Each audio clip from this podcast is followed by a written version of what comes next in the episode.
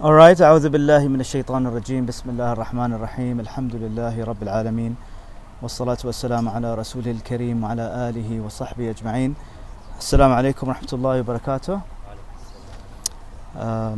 مبارك عليكم بشهر كلكم أجمعين و I hope everything is going well so far This is the what seventh or eighth day today? Eighth, yeah. Alhamdulillah.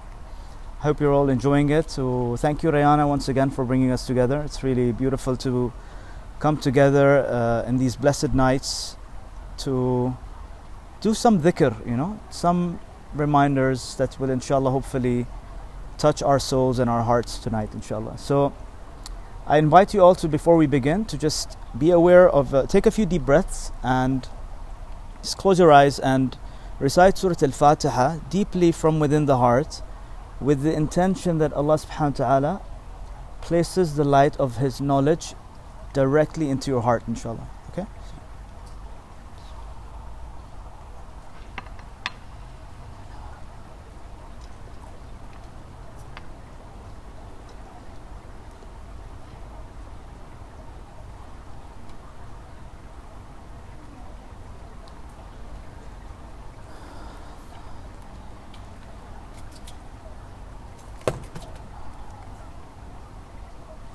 Okay? Great, mashallah. So, since it's Ramadan, it's the month of the Quran, I thought to, inshallah, study a surah together. You guys think that's a good idea? Yeah? And of course, uh, due to limited timing, I chose a surah that's relatively short, Surah At-Teen. How many of you have memorized Surah At-Teen, by the way? Wat-Tini was Zaytun. Yeah? It's one of those short surahs, just eight ayat. Uh, it's part of Juz' Amma, and so it's one of those surahs that we've kind of memorized as uh, we've been growing up as, as children. And so uh, a lot of these short surahs are short but very difficult to explain because there's so much depth in them. So what we're going to do tonight is just scratching the surface. There's going to be a lot, I'm warning you, there's going to be a lot of food for thought for you guys, yeah? Um, but I hope, inshallah, we, uh, it'll be beneficial for all of us, inshallah. Okay? So let's just look at the um, the surah itself. أعوذ بالله من الشيطان الرجيم. بسم الله الرحمن الرحيم. والتين والزيتون وطور سينين وهذا البلد الأمين لقد خلقنا الإنسان في أحسن تقويم ثم رددناه أسفل سافلين. إلا الذين آمنوا وعملوا الصالحات فلهم أجر غير ممنون. فما يكذبك بعد بالدين. أليس الله بأحكم الحاكمين؟ So this is the surah. And um, let's look at the first three ayat. Of course, the name of the surah is At-Teen, commonly known as At-Teen. Shunu teen? The fig, right? The fruit, yeah? So Allah subhanahu wa ta'ala here is, is um, swearing by four things. Wa-Tur sinin wa-Hada al-Balad al-Amin. How many things? So swearing by four things, and this is very common in the Quran where Allah subhanahu wa ta'ala, to make a point very effective and clear, He swears by things. And usually the object of swearing is usually um, significant, yani it, it has a relevance to the subject matter. Okay? ف How do we know he's swearing here? the wow, wa, right? So whenever there's watteen, zaytun, or wadduha, or washamsi wadduhaha, wal qamar, right? So the wow here uh, in the Arabic language emphasizes al qasam. Okay, and there's always a jawab al qasam, which means I swear. Jawab al qasam is what I swear for, you know. Okay. So, what teen was zaytun. So teen, like we said, is is the uh, fig. The olive is uh, zaytun. وعندنا طور سينين and then we have وهذا البلد الأمين okay all right Of course, the sig- significance of these four th- objects, there's a lot, and Mufassirun have come up with a lot of creative ways of explaining ليش هذه four things. You know, what do they mean? Um, one obvious one is the benefits of figs and olives in terms of our health. صح? Yes. Um, but what I would like to kind of the angle I would like to take today is slightly different. It's uh, I find it relevant to the topic of today. Okay, so um, a teen is actually referring to a mount called a mount of Al Judi. Have you heard of Al Judi? It's mentioned in the Quran. Ju- the Mount of Judai. It's very well known for, for figs, basically. And this is the very same mountain on which the ship of Nuh alayhi salam settled when there was a flood on flood uh, the entire earth. Are you guys familiar with the story of the flood? Eh? When the flood occurred, Nuh alayhi salam and the people that were on board the ship with him, they settled on the Judi, and that's where humanity basically started kind of uh, continuing thereon, right? So the Mount of Judi is a representative of the fig, right? So the fig here is represented by Nuh alayhi salam, okay? The olive, anyone knows who, which personality? So I, I gave you a hint. So all of these four things highlights a specific prophet. So teen is represented by Nuh alayhi salam. What do you think the olive would be represented by, or who do you think the olive would be represented by?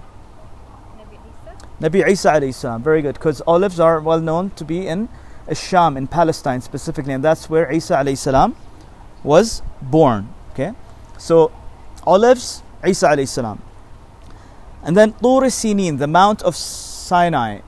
Tur Sinin. This was another mount, a very special mount. Anyone knows which prophet is linked to Tur Sinin? Musa alayhi salam. That's where Musa alayhi salam actually spoke with God. Interestingly, Musa alayhi salam is the only human being who has ever sp- spoken to God directly on earth. No other prophet was given this gift. Okay, so it's pretty significant. So Musa alayhi salam is Tur Sini, and then وهذا البلد الأمين. Of course, it's referring to Mecca. It's referring to Al Kaaba, which is a, a symbol of two prophets. One, Ibrahim alayhi salam, because he's the one who built it with his son Ismail, or let's say rebuilt it. Adam alayhi salam was the one who first built it, but then Ibrahim alayhi salam being the father of monotheistic religions, being the father of uh, Tawheed, right? Him, as well as Prophet Muhammad sallallahu alaihi wasallam being Khatam al Khatam al Anbiya. So, um, وهذا البلد الأمين, meaning this uh, البلد is, is a country. Amin means what? Safe and, and filled with peace, basically, right? And يعني, you all know that the character of the Prophet sallallahu alaihi wasallam was also known as as-sadiq al-amin right before prophethood the truth the truthful and the the one who was trustworthy. Very very special quality that is very rare these days right? Is it easy to trust find trustworthy people today? Is it easy to find trustworthy business partners? Very difficult right? Relationships. And so um, I don't know if it's a reality but is it is it one of the main reasons of marriage is not happening as often as before? Is because there's no trust anymore? Do you think there's a there's a reality to that also? I don't know. Allahu alam. But what you notice in these four aqsam is that Allah subhanahu wa ta'ala is swearing by four very very or five in this case right? Because the last one is two. Five extremely important prophets who are known as ulul azmi min ar-rusul. What does ulul azmi min ar-rusul mean? Those who were who had a lot of determination. Azm means determination. So these prophets, how many prophets did Allah subhanahu wa ta'ala send to all of humanity? Yeah, different riwayat, but in one riwayat, 124,000 prophets and messengers, right? But these five specifically are the uh, VVIP kind of prophets, right? Very, very, very, very special. Think of them as the elite of humanity, right? So when it comes to um, the Jawab al Qasam, لقد خلقنا الإنسان في أحسن تقويم What is Allah referring to here? أحسن تقويم يعني يعني the best of all of humanity. What does تقويم mean? Form? Yeah, the formation, the structure, the build, the um, the external, the internal, yeah, everything about the human being is incredible. But these five human beings were the fulfillment of humanity, right? أحسن تقويم, the best of all humanity. They are like the um, the best examples out there. Okay, and notice that the, every single one of these prophets was sent to different people, different times. Okay. So Allah, that's so you guys understand now. Shino al-qasam wa shino jawab al-qasam so far. Yes, the qasam was four things. Jawab al-qasam is that Allah created human beings. لقد خلقنا الإنسان. He's saying every single human being has been created in the best fashion, or has been fashioned in the best way. أحسن تقويم, the most excellent way. Okay. Yes. Is it possible that uh, Zaytun is referring to uh, the Quds? It's yes, it's possible also because Quds was also a symbol of uh, olives. And stuff. My question is, because there's certain terms مكتوب الإنسان أو في يعني آدمي. Mhm. But is there a difference between those two? Yes. بس فيها كلام وايد. ف... so um, let's move on because we have a lot to cover. I really want to finish the surah. يعني على أساس إن شاء الله we can uh, accomplish finishing surah 13 today. Okay. Um, so لقد خلقنا الإنسان في أحسن تقويم and this is actually the fitrah of the insan every single human being what Allah is telling us this is very unlike the Christian creed which actually says that human beings are born in original sin تعرفون هالشيء Christians actually believe that human beings are born sinful because of uh, our parents Adam and Hawa because of the sin they committed every human being is carrying that sin and therefore they have to be purified and baptized and, and Jesus has to basically uh, basically يعني bail them out out of this thing right فاحنا بالنسبه لنا الفطره فطره الله التي فطر الناس عليها Allah says this is um, our innocent initial creation لقد خلقنا الانسان في احسن تقويم but then Allah the next ayah right after that says ثم and right after that رددناه اسفل سافلين what does that mean and then we Came down to the den. exactly it's like from being created at the at the يعني the peak of humanity to the lowest of the lows this same human being who was the most special now has been degraded to the lowest of the low ثم رددناه أسفل سافلين the lowest of the low it's a very so good good question will Allah will tell us now yeah there's an just to give a hint there's an exception right so the exception is there so let's look at what's happening here, right? Al insan. And sorry, I'm using this mirror because, like, I need to make sure I'm in sync with my projector, right? So, insan, human beings are created perfect. They're created so cute and innocent and joyful and happy and playful and just lovely, right? For those of you who have uh, baby uh, siblings or if you're married and you have children, alhamdulillah, we have been blessed with um, five small babies. So, you know, we've seen these miracles, these mini miracles, really, right? We have seen ahsani taqweem, you know, you know. And may Allah, inshallah, for those of you who aren't married or getting married, may Allah bless you with such mini miracles so you can actually experience what this ayah really means. لقد خلقنا الإنسان في أحسن تقويم. But then what happens? ثم رددناه أسفل سافلين. So this human being, he grows up and all sorts of um, drama happens in life and all sorts of different journeys in human beings go through. You have people who, um, you know, have mental health issues. You have people who uh, go through different experiences which lead to a lot of uh, misery and difficulties and pain and suffering and addictions and all sorts of painful things in their life. So I'm just giving you examples here of ثم رددناه أسفل سافلين. Okay, some human beings end up becoming criminals. You have this, this أحسن تقويم creation ends up killing people, ends up, you know, causing corruption and uh, spreading bloodshed and doing injustice and violating the rights of others. You have people who do all sorts of corruption and financially. This beautiful baby grows up to become like a corrupt uh, person and someone who is filled with greed, also, right? In some cases.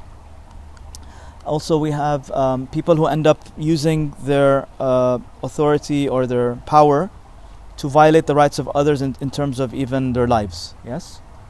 So, lives are taken. And yes? Radadnahu, we, t- we returned him. Red. No. So we are we are originally. Uh, so that's a very good point, which we're coming to next. But since you brought it up,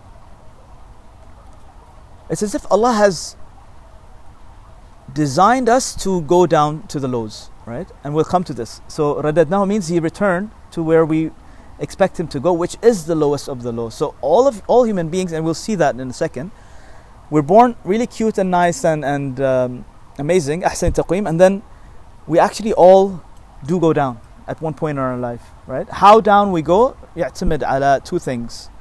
One, our environment, our upbringing, our parents, who we're surrounded with. Two is the habits that we uh, um, take on as human beings, right? So these two primarily develop our um, downgrading kind of journey, right? And then we're expected to, since we've already brought this up, we're expected to actually bring bring ourselves back to ahsan taqweem. So that's the journey of life. You're at the peak, you're created at the peak. Radadnahu means you're meant to go down to the lowest of the lows. And this low has different variation. And then guess what? We're expected to work our way back up. Okay? That's the journey of life. It's like a V shaped. Yeah. How quick you learn your lessons and how quick you awaken ي- يعتمد أن يختلف من شخص إلى آخر right it depends and how, how, how big of a priority this is for you is to come back to your um, beautiful essence yeah? That's that's really the challenge of life. So we actually summed up the surah. We can close now. Yeah? But good question. Very good observation. Radadnahu right? So that's the key there right? So we were meant to go down. Maybe it's not that we were bad, but we were sand, right? We were clay. No, so uh, we're not saying we were bad. We're saying is Allah programmed us to um, take on these negative qualities, right? Every human being will take on these negative qualities, and from a very, very early age. Inshallah, you'll see. You'll see very soon. But I just wanted to also highlight one thing here is um, the topic of our um, night today is we looked at this. Um, we looked this. We looked at this diagram last time, right? But I just want to talk about this thing for a second. So you have Islam at the basic level, you have Iman, and you have Ihsan, right? The peak of our deen, and our deen is represented by all three together, by the way. Right? Islam is al-ibadat and nusuk, and you have the the ilm al-fiqh, which is known as um, the knowledge of how to pray, how to make wudu, what nullifies your wudu, how to pay zakat. You know, all of these Islam-related uh, knowledge is called fiqh, and in every every kind of department of knowledge, there are usul. What are there? Usul. What are usul? Foundations, right? So you have foundations that you have to study. Once you understand the foundations of fiqh, which is called usul al fiqh, you pretty much get a grasp of this whole study, right? Um, but that's not our discussion today, because guess what? Today, you want to know how to make wudu or what nullifies your wudu. Where do you go? Where do you find your answer? In books, internet, uh, your local imam or sheikh or teacher or guide or whoever, right? So you get you get answers to this. Moving on to iman, like we said, Islam is a complete system that that cover, or our deen is a complete system that covers Islam, iman, and ihsan. Iman is the area of the mind, right? Iman is the area where our convictions, our aqidah is, is there, and this is another essential area of study that one has to master, especially the usul, the essentials of who is God, what is my purpose in life, um, you know, things about uh, the day of judgment, al-akhirah, al-hisab, what's right, what's wrong, what's good, what's bad, you know, all of these things. These are uh, أشياء عقدية في الإيمان عندنا, right? The reality of Prophet, the reality of the Quran, the reality of uh, angels, and all of these unseen aspects that are all aqidah, re- aqidah related. And so even in aqidah you have what's known as usul al-aqidah, which one needs to kind of get mastery over to really understand what this deen is all about.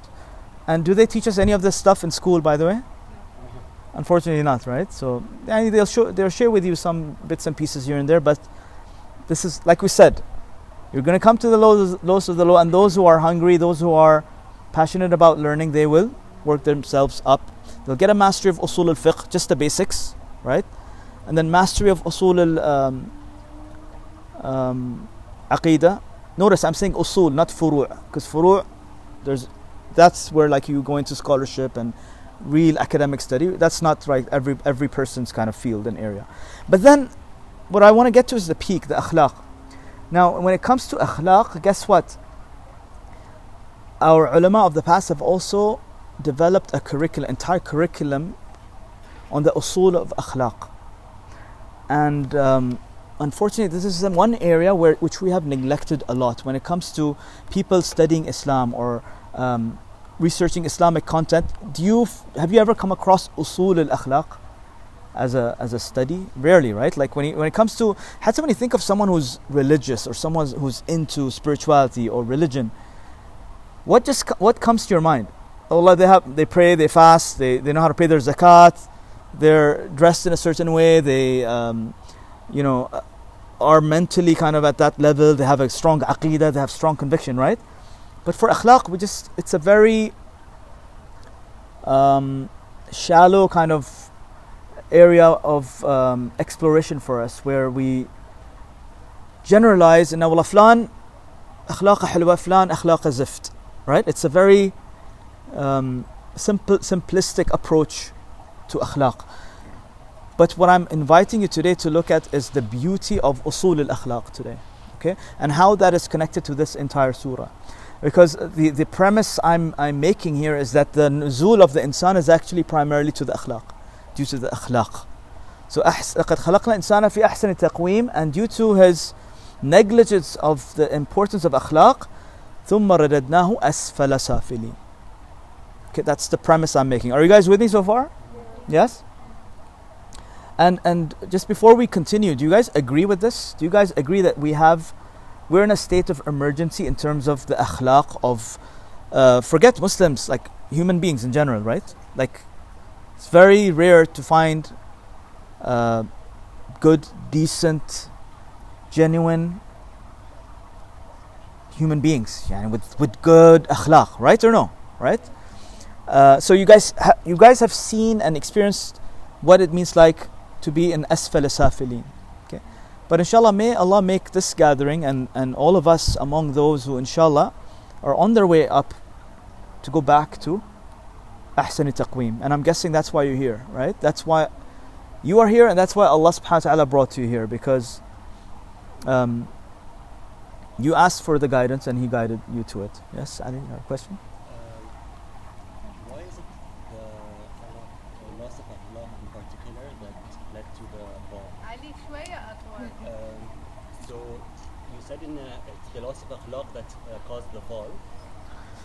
out of all the reasons that could be the cause of the fall, Mhm. why, why is it the, the loss of akhlaq in particular, but then why is it not uh, loss of anything else? Very good point. Um, Sorry, is it related to Deen al-Khulq? Yes, so that, that's exactly the next slides, right? So let's understand what is meant by deen, okay? Um, مثل ما قلنا من ساعة, we unfortunately have been programmed to think of التدين as someone who only prays and someone who believes in akhirah and someone who, you know, believes in Allah and tawheed, full stop, correct? كأن الأخلاق is something separate و الدين is something separate, right? So that's the tragedy actually of what has happened. Um, and, and what that has led to, and we'll talk about this later on, inshallah, is that there's a divide now. You have people who are religious, they're praying and all of this, and they have good aqeedah and all this, but akhlaq, yani, they're not really paying a lot of attention to that. And then you have another group of people who are like, you know what? If deen doesn't give me akhlaq, I actually don't need deen. I, I'm actually just going to work on being a good human being. I'm going to be generous. I'm going to be kind. I'm going to be loving and compassionate to people. And that's what really matters. I don't really need deen. I don't need to be practicing or paying my zakat or praying or doing any of this because, finaya, I, I'm a good human being. And, and I'm sure Allah's going to be happy with me if I'm a good human being.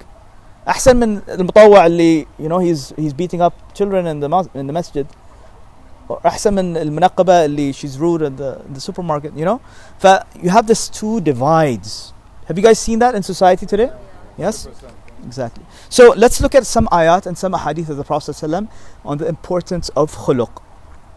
Number one, Surah Al-Qalam. وَإِنَّكَ لَعَلَى خُلُقٍ Azim. Allah subhanahu wa ta'ala tells us that the Prophet ﷺ, Allah speaking to the Prophet that verily you are in the best khuluq. And khuluq here, by the way, is different than khalq. Okay? Uh, what's the difference between khalq and khuluq? Anyone? Khalq is the creation. Yeah, the external, exactly. Khuluq, uh, prince, not principles. Ethics? No, not even ethics. Good. Uh, Should I summarize it for you? Khuluq is the beauty of the external body, right, and the appearance, and this is khalq, sorry, is the beauty of the external, and khuluq is the beauty of your nafs.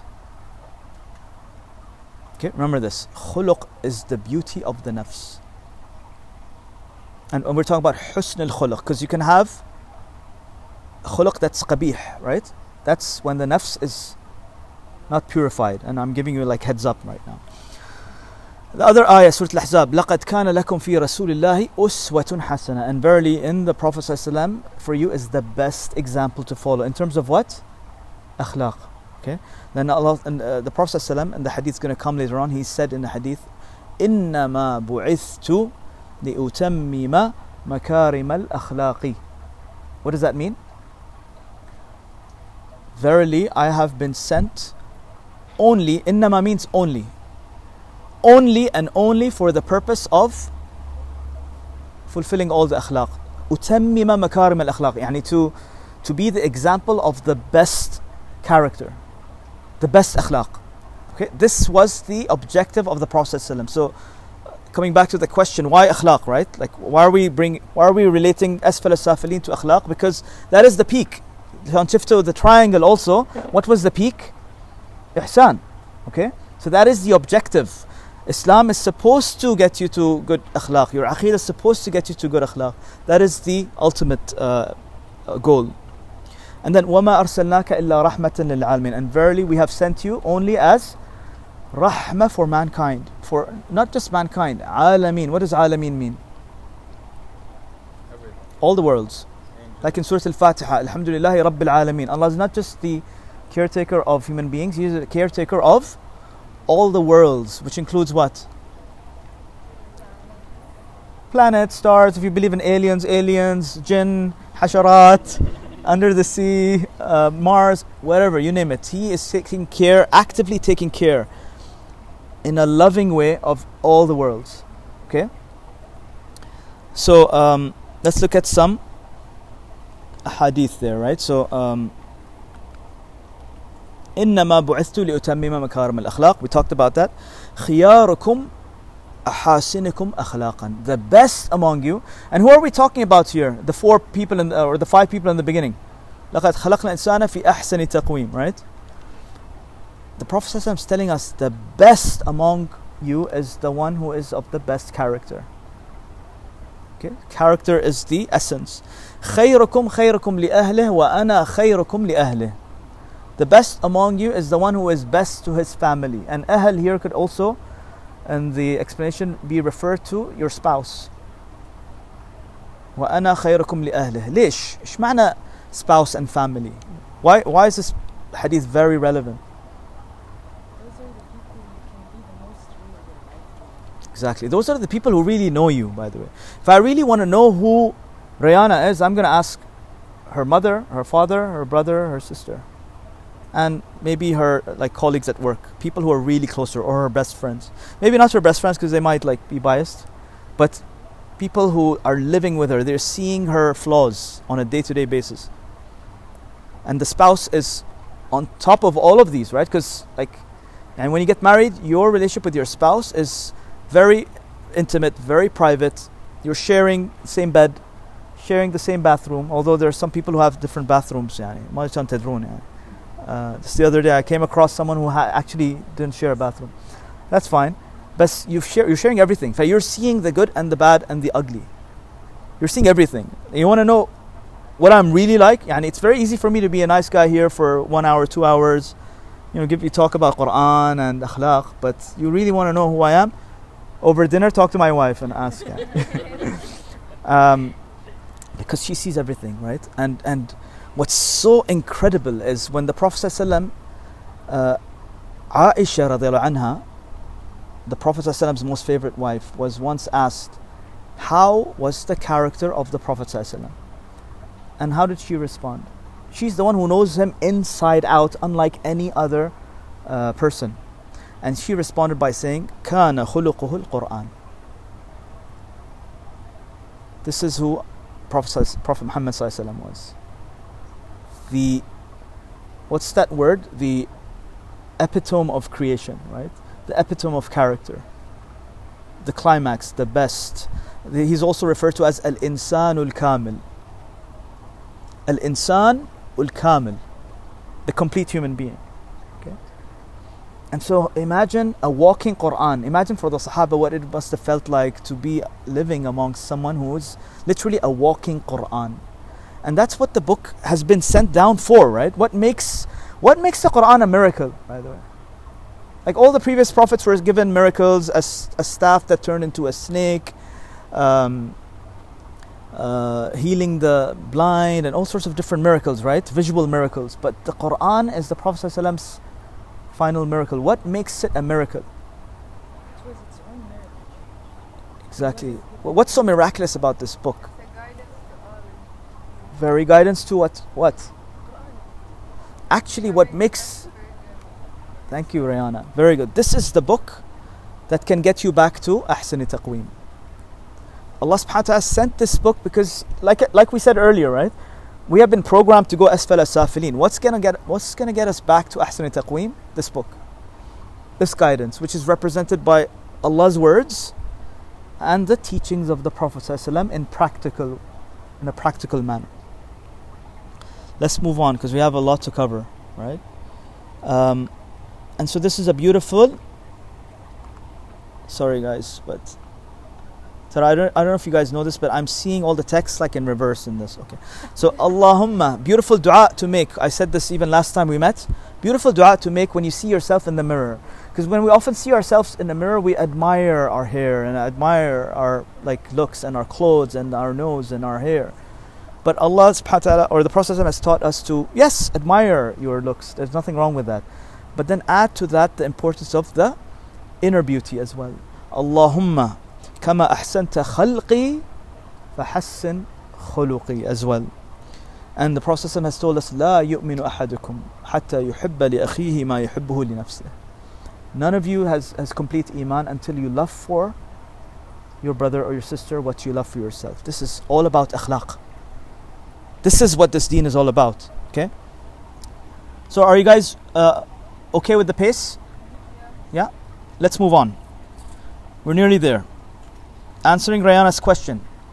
All human beings? La, alhamdulillah. In this surah, there is an exception. Right? Or there is hope for us. Or there is a key, a hint. And now, yes, a lot of human beings, most human beings will be going down as safilin, but then Allah's given us hope. Illa. Illa is an exception. إلا الذين آمنوا وعملوا الصالحات فلهم أجر غير ممنون except for those who have iman and do righteous deeds عمل صالح from إصلاح which means to fix شنو عكس الصلاح في القرآن فساد very good right so those who don't corrupt they actually fix right So iman, amal salih, illa ladina amanu wa amilu salihati falahum ajrun ghayru mamnoon. What does that mean? They have a reward that is infinite, never ending, ghayru mamnoon. But that's the that's the exception here. Let's go deeper into this. Because we want to know what this exception is, right? We want to get out of the asfala safilin. Allah has told us what the exception is. The key is these two things, iman and amal salih. Okay? So يلا يا حبيبي يلا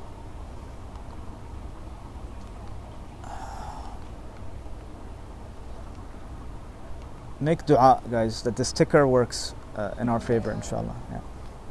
all right someone made dua yeah good so iman amal salihat so um, what's the problem here like we said earlier amal salihat we've kind of limited it to rituals Fa- when we talk about or when we think of mutadayyin, someone who has iman and amal salih, yeah, he believes in Allah and he prays, he fasts, he gives his zakah, he goes to umrah, he goes hajj, he wears certain things and he, he has certain appearance. صح ولا لا?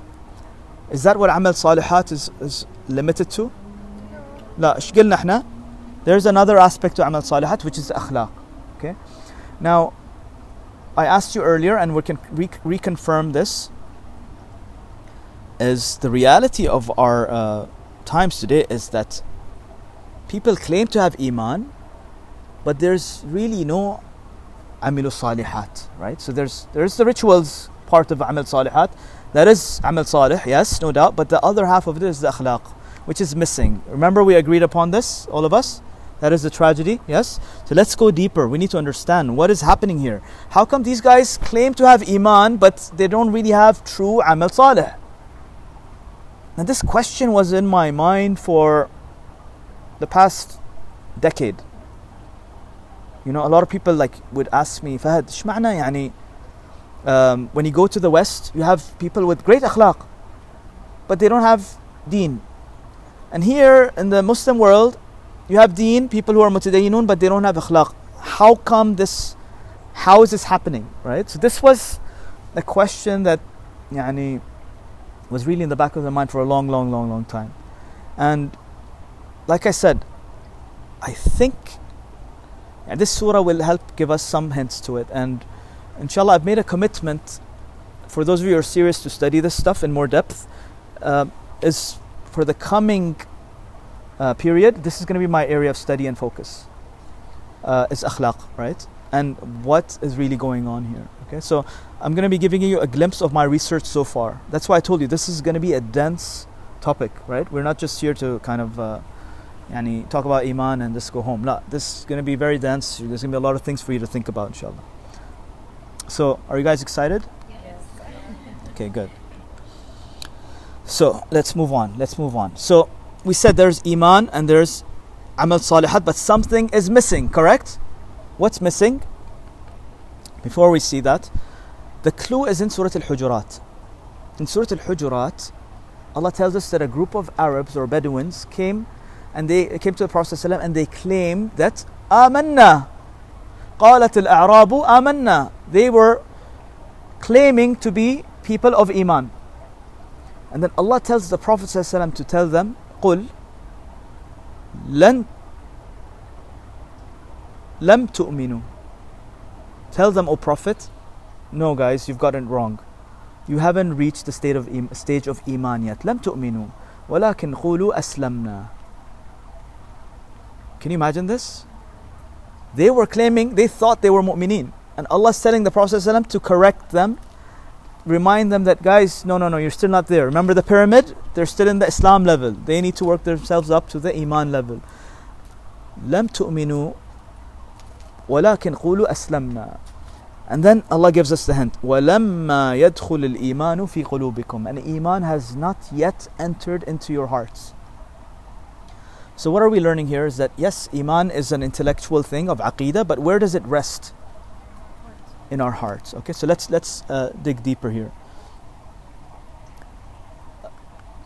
so before we dig deeper so the A'rab they claim to have iman Allah said, no, no, no, you don't have Iman, you have Islam. And so, what do you expect the, the um, akhlaq, or what do you expect the amal salihat of the Arab to be? Complete or incomplete? Like it's complete, but it's not to the level of. So, if they're, they're still in the Islam level, they're, it's not complete, right? Because Allah is telling us that to really have um, the exception to the rule, remember, ثم رددناه أسفل سافلين إلا الذين آمنوا وعملوا صالحات right so to, co- to recover you need iman and amal salih Allah didn't say إلا الذين أسلموا وعملوا صالحات are you guys getting what I'm trying to say so i- iman is what we want right and Allah gave us a hint iman is in the heart so let's look at let's look at the heart okay last time we discussed this and we're going to repeat it again the heart is really the battleground where there is a conflict going on between our ruh, which Allah subhanahu wa ta'ala blew into us. وَنَفَخْتُ فِيهِ مِنْ ruhi. This is something that has come from Allah. It's a, your, there's a divine aspect of that that wants, you, wants to pull you back to ahsani taqweem. Because where has the ruh come from? from from divine presence right أحسن يعني أحسن كل شيء يعني it was with Allah subhanahu wa ta'ala it came into this body of yours for a couple of years but it can't wait to go back that's why when someone passes away what do we say inna lillahi wa inna ilayhi raji'un okay but then Allah also designed part of the Asfala Safilin program, right? Our, our destiny to kind of go back, go down is this nafs inside of us that has the program in it to be corrupted, which is known as an-nafs al-ammara bisu. What is it known as? An-nafs al-ammara bisu, the nafs that commands you to do evil. Okay, and then slowly, slowly, what you're expected to do is to purify this nafs, to do what's known as tazkiyah, ونفس Allah says ونفس وما سواها فألهمها فجورها وتقواها قد أفلح من زكاها وقد خاب من دساها This nafs Allah has given it inspiration to be from أحسن تقويم or to be from أسفل سافلين Those who purify it will be winners قد أفلح من زكاها وقد خاب من دساها So this is what's happening in the heart guys this battle is there and we are actually made of these two elements right? There's the body element the clay teen right? Which is the the worldly kind of element which is pulling you low. And then you have the ruh which is the nurani element of you the divine element of you. And there is this contrast of us. And you know we live in a world today where part of the problem of akhlaq not being up to its standard is the overemphasis on materialism, overemphasis on the external, not the internal. صح ولا لا? Yes? Um, المظاهر and the خلق and not the خلق. The outside, not the inside. The importance of just external and neglect of the internal.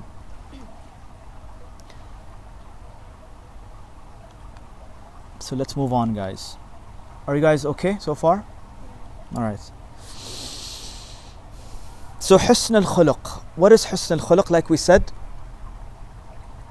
هيئة nafs. The beauty of your nafs. When it gets purified, your nafs has a beauty in it. And what's really important, that I read this sentence very carefully. Okay, I'm going to read it from here. حسن al-khuluq. Hay'a fil nafs. And this is a definition taken from Imam al-Ghazali from his book Ihya الدين. by the way. For those of you who want to refer to it. He says hay'a what is hay'a husn al-khuluq? هيئة في النفس راسخة what does راسخة mean deeply embedded right deeply in, like embedded in its roots تصدر عنها الأفعال الجميلة بسهولة ويسر من غير حاجة إلى فكر وجهد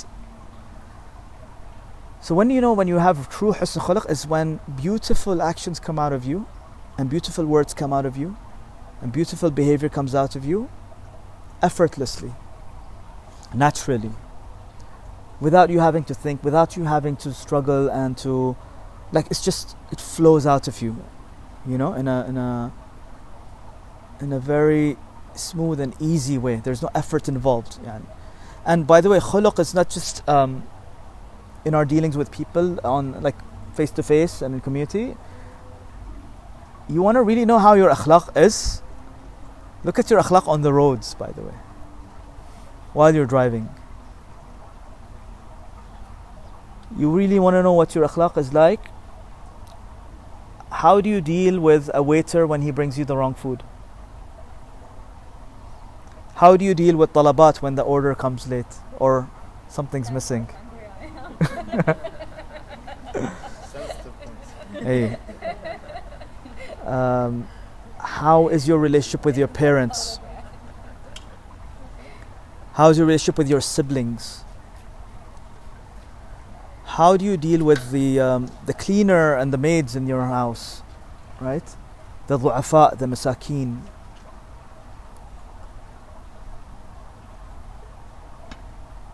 and like we said, for those of you who are married, Shamuhadini married by the way, I keep giving examples of marriage. Okay for looking at your sp- uh, like being حسن خلق to your spouse needs a lot of work, guys. صح ولا لا? Yes, a lot of work. No joke, يعني. Seriously, it is a يعني big commitment and um, not easy. right? So is this clear? What the definition of husn al-khuluq now? Fa- Can you be generous, but you're doing it for like a hidden agenda? To get like fame and to seek حب المنزلة عند الناس. This is one of the needs of the nafs. Uh, can you be kind for a hidden agenda? That's not husn khuluq, by the way, right? So we're not talking about actions. We're talking about hay'atun nafs min al-dakhil. What your nafs looks like deep down inside. And who knows this, by the way? Who knows what your nafs really looks like? Allah and, and you if you are sadiq with yourself. you if you are truthful with yourself. And there's another third element which I'll talk about in the last ayah. I'm not going to give it away today. It's a spoiler, Lena. So how do you know if you really have husn khuluq? You have to be true to yourself. And you need something that we're going to talk about at the end, inshallah. Okay? Can you be forced to be kind and generous? Yeah, actually you can. Yeah. Exactly. For that's not that's what I'm saying. It's not about the actions in the inside. لا تغركم المظاهر, right? It's not about actions. That's why this definition, screen capture if you want, or I can share the slides with you guys later. This definition and its com- completion is extremely important. It has to be س- الهيئة من الداخل راسخة أن تصدر الأفعال من غير جهد ولا تفكر. You don't have to think about it. Generosity flows out of you, kindness flows out of you, compassion flows out of you, forgiveness flows out of you naturally. That's, that's who you are. That's, yani, whether it's on the road, talabat, al khadam, that's who you are. You know? Fa, may Allah give us this station of husn al you know?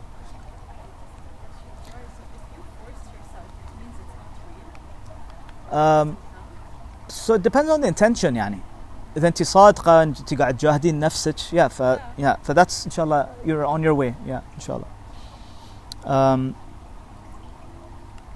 so guys coming back to our our cute uh, people here right so لقد خلقنا الانسان في احسن تقويم ثم رددناه اسفل سافلين let's look at you guys want to know what the two roots of حسن, حسن الخلق are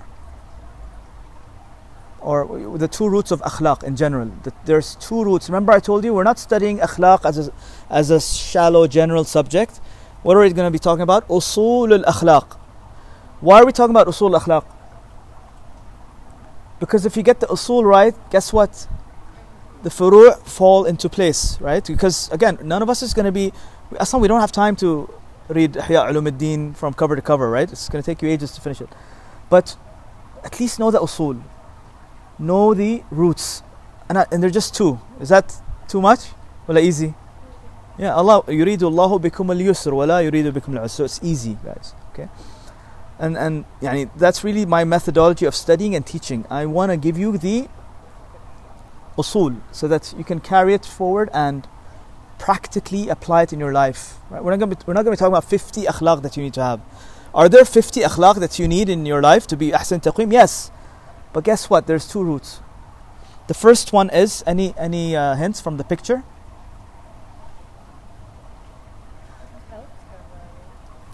A shahawat, right? A shahwa, temptation, desire. Okay. Now, why do I have a picture of a child here? It's because I want to explain to you the idea of ثم رددناه. The the the corruption hap- the corruption to this nafs. Remember, I told you this nafs al amara bisu. it's actually programmed to be corrupted at a very early age. It's designed to, because you know, babies when they're innocent and, and young, they, they just want milk, right? I mean, they're hungry, they're thirsty, they want milk. If they want some compassion, they'll cry, they want a hug, they want some love, right?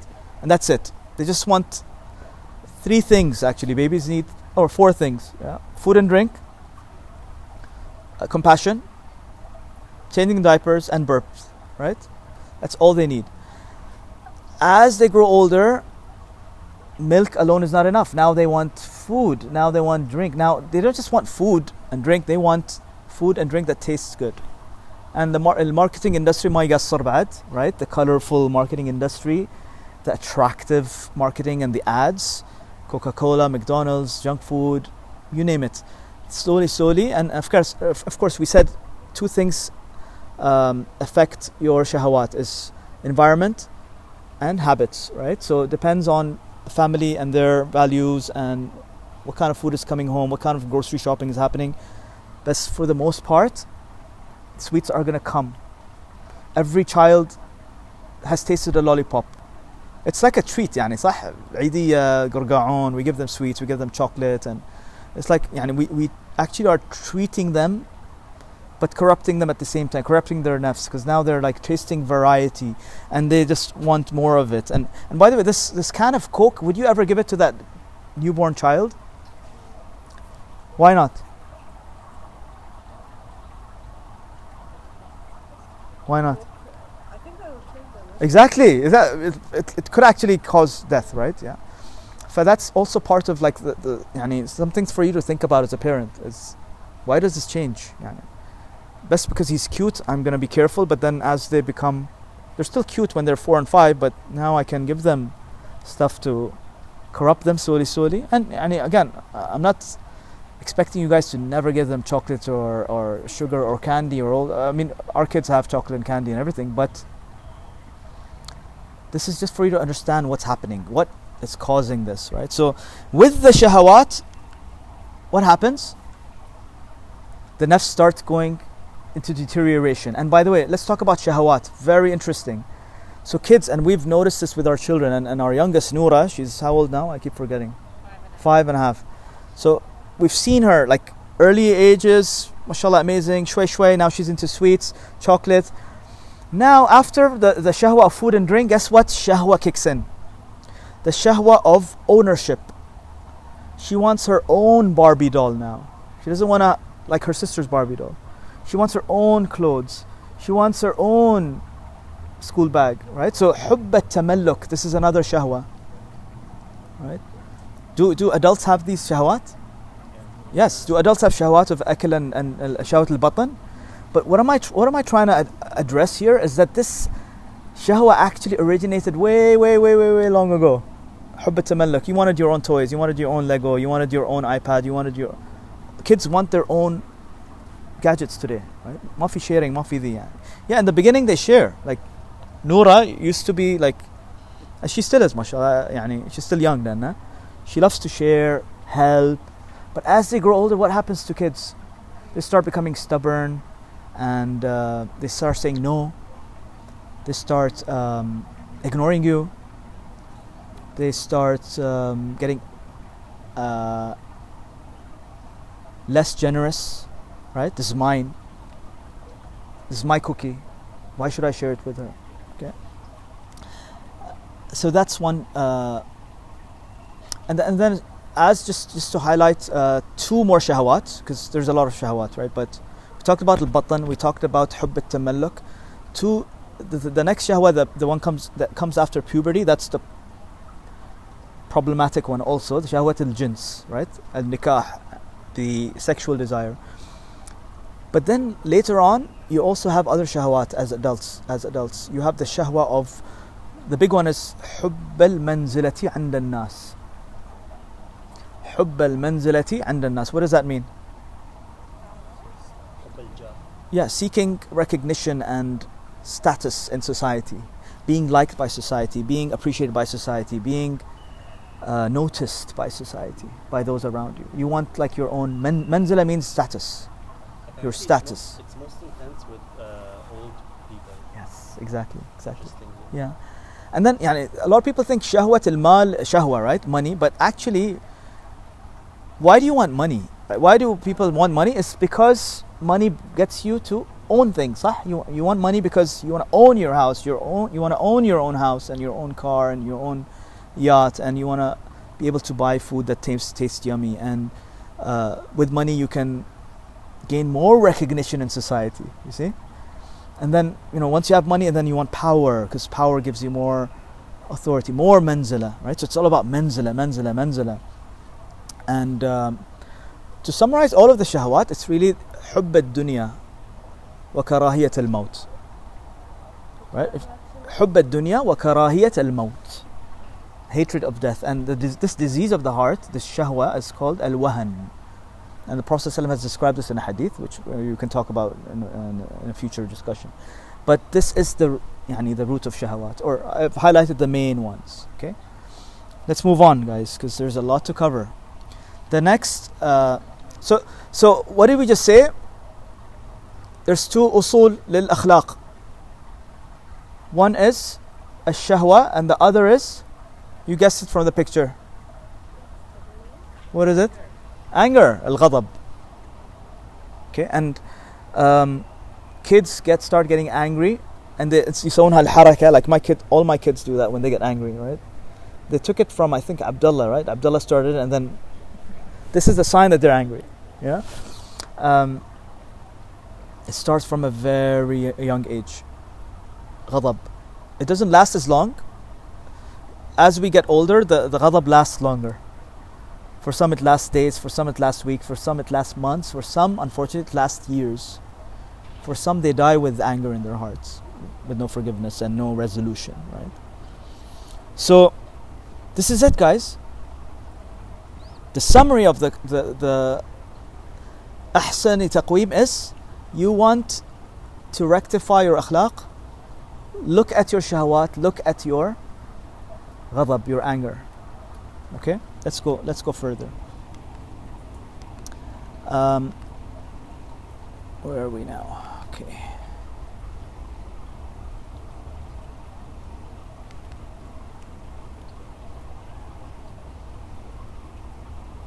I know you guys have a lot of questions. اشمعنى هاي الاثنين يعني, right?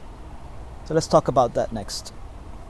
And this is a heavy, a heavy slide, but uh, if, if you guys are interested in studying this with me, this is what I'm going to be talking about in coming sessions in more depth. Okay, but I'm just giving you a heads up. Let's let's let me just um, take you through the slides. If the yalla, we want that du'a again, please, guys.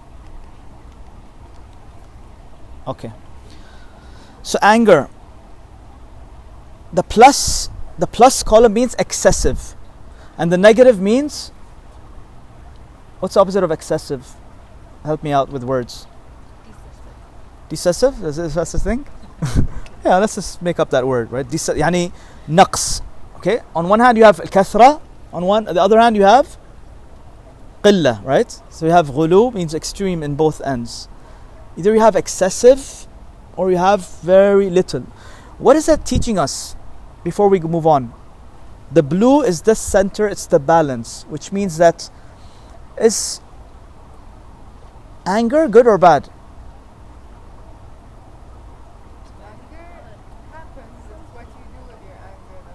Very good, Rihanna. Okay, so actually, anger is inbuilt inside of us.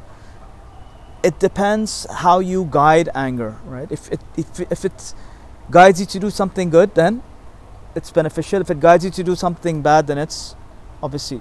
So give me examples of how, because we all know how anger can lead to bad. We don't need to talk about that. Like if you bottle up your anger, or perhaps it's bad, like it's gonna, like you said, you're just gonna let it. Uh, We'll talk about that in future discussions about this. Yeah, but and I actually, think that anger is a healthy yes.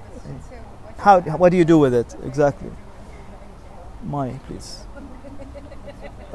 So um, that's that's يعني إذا دخلنا في الموضوع we'll, we'll digress but it's a very good point yeah but anger is given by Allah Uh, can someone give me an example of how anger can be something can turn to something good can guide you to do good When you're angry at something corrupt or something that you're not happy with, then you're gonna act to make it better. Exactly. Exactly um, so for example excuse me Hassan I'll use your example today right so um, uh, today in the GDN there was an article about a beautiful cause called care for rare was it or rare yeah care for rare okay um, me and my wife have been blessed with a special needs child she's handicapped she has a rare disease and uh, I purposely use the word blessed because she is really is a blessing. And um, you know, we've had our four-year journey of uh, trying to find a cure for her, and like we haven't really found anything yet. It's a rare disease, right? But this article was hope for us because now, mashallah, Hassan and his colleagues have set up this initiative to take and address this issue. Now, what was I don't know Hassan his background, but there must have been some someone was upset at the system.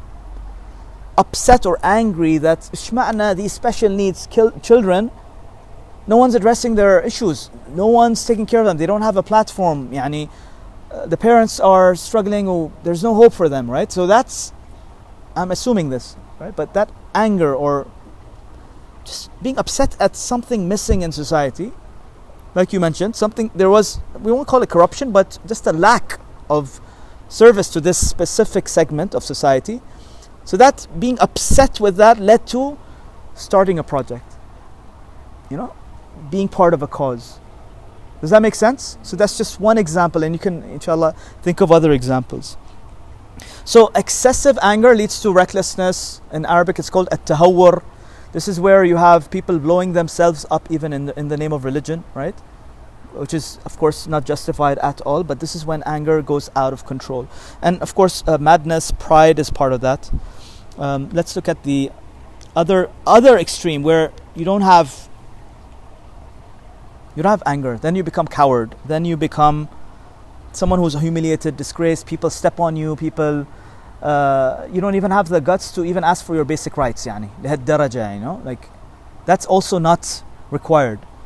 Um, but what's what's the balance? The balance is bravery, guys. الشجاعة. So you have قوة الشهوة how do you tackle it? With shaja'a. Now, often shaja'a is translated as courage, correct? Yes, courage. But inshallah, when we study this topic further, you understand that shaja'a and courage is way, way more than just uh, standing up for your friend or standing up for a cause. La, la, la. It's a very, very deep subject. Guess what? Generosity comes from shaja'a. Generos- Remember, we said usul? The asl is shaja'a, a far' is generosity and karam and jude. How so? What's the opposite of bravery? Cowardness or fear, right? So, what makes one generous? And what or what's the opposite of generosity? Greed, correct? Why why is one greedy? Very good. There's fear of money being less, fear of not being compensated, fear of yani being fear of losing wealth, right? Whereas the one who is generous, the, gen- the one who is generous, my khaf. He gives and gives and gives, and he's he's brave in giving. For, for generosity actually requires bravery, shaja'a, uh, which is embedded in trust. You're brave enough to give without um, worrying about how it's going to come back to you. You have full yaqeen. Okay. Um, does that make sense? And so there's patience also and um, tolerance. These are all furu' asl, which is bravery. Let's move on because um, I'm getting hungry. Yeah. So desires. Let's talk about desires, right? shahwa. Shahwa is kicking in. Yeah. باعتدال إن شاء الله باعتدال. Okay. So um, desires, guys. لا تغشمر ريانة ترى تجيبين لي صحن أنا كان عندي بعد اي آه، ما يبتي لي ماي في ماي Okay. Yeah. Okay. Let's talk about desire. So excessive desire is good or bad? Wait, is, is desire good or bad for first of all? Depends how you use it, right? It depends how you control it. Again, desire is built inside of us. Just like anger is built inside of us, it's how you guide it, how you gauge it. Okay?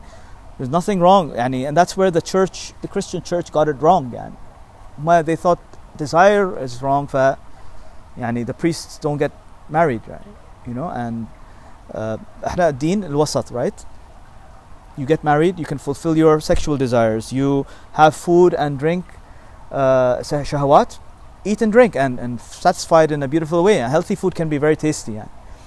um, so there's nothing wrong with money right you can you can have shahwa of, of making money but then spend it and you know or shahwa of passion is also a shahwa by the way But passion for good cause, passion for being a good Khalifa of Allah on earth, beautiful. It's how you guide it, right? But here we're talking about excessive shahawat, which are on the wrong direction, right? Where like all you think about is food and drink. All you think about is sexual desires. All you think about is money, money, money, money, money, an accumulation of more, more, more, which Allah called at-takathur, right?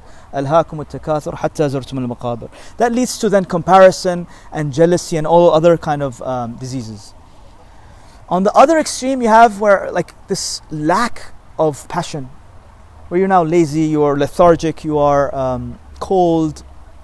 Hatta in in uh, in the Shar, they call it dayyuth. Have you guys heard the term dayyuth?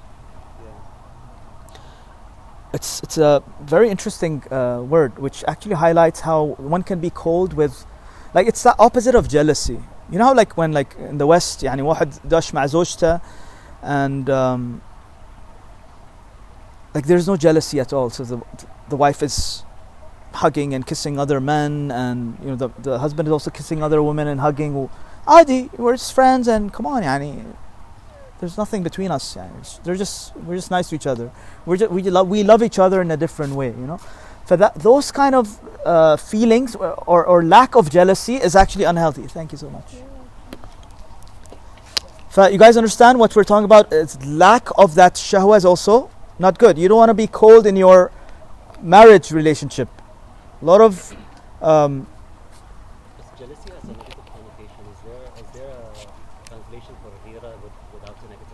Yes, but uh, translation, I don't know, honestly. But yeah, in Arabic, al it can be used in a beautiful way also. Yeah. Um, a lot of marriages end up in divorce and problems because of one, either the wife or the husband being too cold, right? Too not interested in, in, in the bed or satisfying themselves somewhere else. If al that's where that comes in. When one is cold and the other is very warm, you know, so you have these extremes, and so satisfying each other is very very important. Um, and by the way, to have that intimacy, just a side note. For those of you who are married, this uh, this is extremely important. تدرون آيات رمضان like how many times is Ramadan mentioned in the Quran? Once, just once in Surah Al-Baqarah, okay? And open up the Quran tonight. Read the ayat of, of Ramadan. There's a sequence of ayat that come Ramadan and then Quran and then dua. And then all of a sudden comes the ayah of intimacy between husband and wife. And Allah ends that by saying لَعَلَّكُمْ تَتَّقُونَ Samahat, yeah, can you repeat it again? So Ramadan, when you study the Quran, you have to look at how one ayah is connected with the one after it. For there's a sequence, there's an yani, there's divine wisdom in the flow of the subject. For Allah talks about Ramadan, He says لَعَلَّكُمْ تَتَّقُونَ Right, this, this month is the month of taqwa, so, so that you can gain piety and closeness to Allah subhanahu wa ta'ala. And then He talks about dua. لَعَلَّكُمْ I think ترشدون something. All of a sudden He talks about intimacy between husband and wife in bed in very um, pure but explicit terms. Okay? And then at the end he says لَعَلَّكُمْ تَتَّقُونَ What is that teaching us? And by the way, there's also ayat about infaq also. What is that teaching us? Is that Ramadan, we think of Ramadan as a month of fasting and Quran and dua. Actually, Ramadan is that Allah's teaching us because the Sahaba يعني, had an issue with um, not being able to hold themselves from the intimacy of, of the relationship in bed with their wives during the day. And that's, that breaks their fast. صح? Allah gave them the relief in, uh, in this ayah. Allah gave them the relief. Tara, I know you guys have this shahwa, and guess what? The good news is you can enjoy yourselves to the max at night during the layali of Ramadan, basically. Yeah. That's it's actually part of Ramadan to have that intimacy at night with your spouse and uh, to enjoy it and to. So what are we learning here is that And for those of you who are not married, you won't understand this, but to get to that level of intimacy and harmony between a husband and a wife requires what? A lot of effort. It requires husn al khuluq in both ways, right? Because what is most attractive about a person besides their looks? What is most attractive? Yeah, exactly. Which is again hay'atun nafs, right? From the inside. That's why before you get married, before you get to know someone, or before you get married, you want to know, get to know someone. Why? Because you're curious not about the outside. You're curious about hay'atun nafs min al-dakhil. That's where like you want to find out what this person is really like. And you want to know what a person is really like? Two things travel with them. Number two, do business with them. Right? How many of you have traveled with friends that you really love, but when you travel for more than three days, fights happen between you and you get annoyed at each other and you don't talk? Hands up if you've experienced that. Lish, why does that happen? I like that you're Because the, that's their true selves coming out. Actually, you're seeing the true self come out. Exactly. Sometimes the opposite. sometimes the opposite of course yeah it's it's act- travel brings the reality out right so good or bad both ways Only with you, Rayana, because you're so sweet. hey mashallah and in business yani i've had my experiences of, of losing lots of money in a recently in a, in a business deal uh, where my very close friend and partner break the agreement and did something behind without letting me know and it led to the loss entire loss of my capital completely yeah again, it happens. You want to know someone, do business with them, and uh, travel with them. Does that make sense? Okay. Okay, guys, we need to move on and close. So, shunal balance. Modesty or in Arabic, al iffa. Such a beautiful word. Al iffa. Okay, so you have a shaja'a and al iffa. These are the two so you had قوة الغضب and قوة الشهوة right? What's the cure for قوة الشهوة الشجاعة what's the cure for قوة الغضب العفة sorry عكس صح? Okay correct me شلون؟ قوة الغضب شنو الكيور مالها؟ الشجاعة. قوة الشهوة إذا أنا قاعد أشوف السلايدز بالمقلوب وأنا بروحي قاعد أقلب السالفة فيا قوة العفة is the cure for قوة الشهوة ك- العفة modesty what is modesty Sorry, what's the difference between العفة والحياة? uh, الحياة is a is a ru- is a فرع of ال- of العفة العفة is more general الحياة is more to do with your um, again موضوع شوي deep بس in general if you notice integrity comes under عفة right you don't really think of integrity when you think of, of حياء right Haya is more about being a bit shameful, having like this shameful nature of uh, not not in a bad way, but in a good way, being shy, right? Being best al iffa is um, having boundaries. Good point. Good point. Okay, very good point. But Shuna, what are the other words? Contentment, integrity, and kindness. These are all furu' العفة. Okay. Uh, like I told you, this is a very big subject, and I just wanted to give you a glimpse of what this beautiful subject is about. But great point. boundaries. So what do you notice the diff- شنو الفرق الأساسي بين um, الشجاعة and العفة؟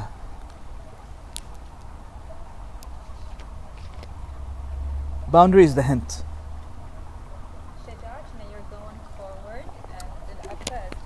just like بارك الله فيك. بارك الله فيك. Okay, so one is about going forward, الإقدام, and العفة is about boundaries, holding back. فكأن the, the nature of the nafs is by default to be in excessive shahwa mode and you need to pull the reins. But the nature of the insan from a, from the anger perspective is al-jubn and lack of confidence and lack of self-esteem and being afraid to speak in public and being you know? And then uh, you need to work on being more brave. And that's what like we do with our kids. Yalla you know get up. Let's stay, ruh. So you know so it, they need that push. But ifa uh, no, you need to pull them back cuz you know they're designed to kind of uh, go into ex- excessiveness. Does that make sense guys?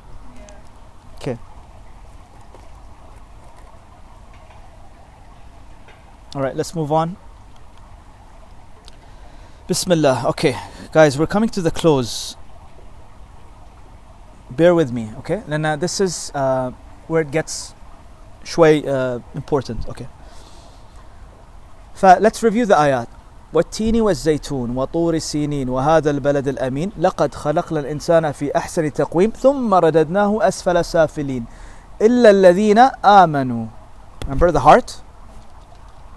ولما ال- الheart الروح and the تزكية happens and the nafs gets purified شو يصير؟ عملوا الصالحات Now goodness comes out with them in terms of nusuk and in terms of what? أخلاق Okay? The balance comes إلا الذين آمنوا وعملوا الصالحات فلهم أجر غير ممنون Now Allah closes with these two ayat فما يكذبك بعد بالدين أليس الله بأحكم الحاكمين Let's, let's break it down فما يكذبك بعد بالدين What then is causing you to deny this message? What then is causing you to reject this deen?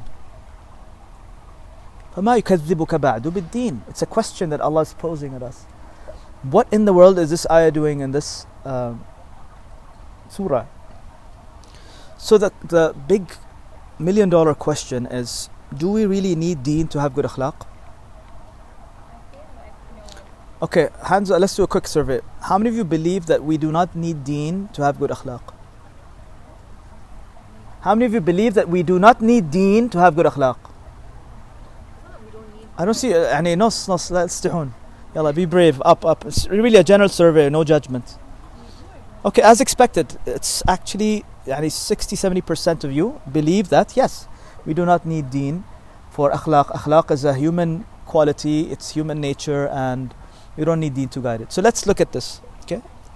This is what we're gonna go into. And yeah this is another question.